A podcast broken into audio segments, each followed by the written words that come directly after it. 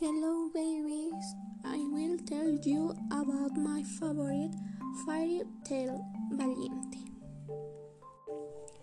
Valiente is the name of a princess. She has many qualities. Since she was little, she rode a horse and was very good with the bow. When she was little, her father was attacked by a bear. After many valiant years, she grew up. She was very excited because she was already of legal age.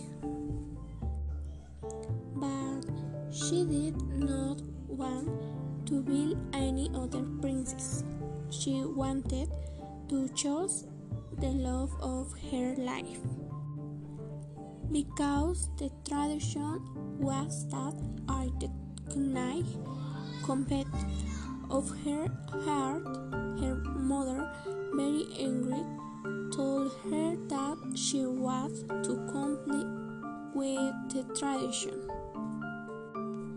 She was very angry, so she decided to go to the forest, where she made a witch and asked her to cast a spell to change the mother. And once her mother was turned into a bird, she did not understand anything. She just wanted to protect her mother and for her to return to her human form.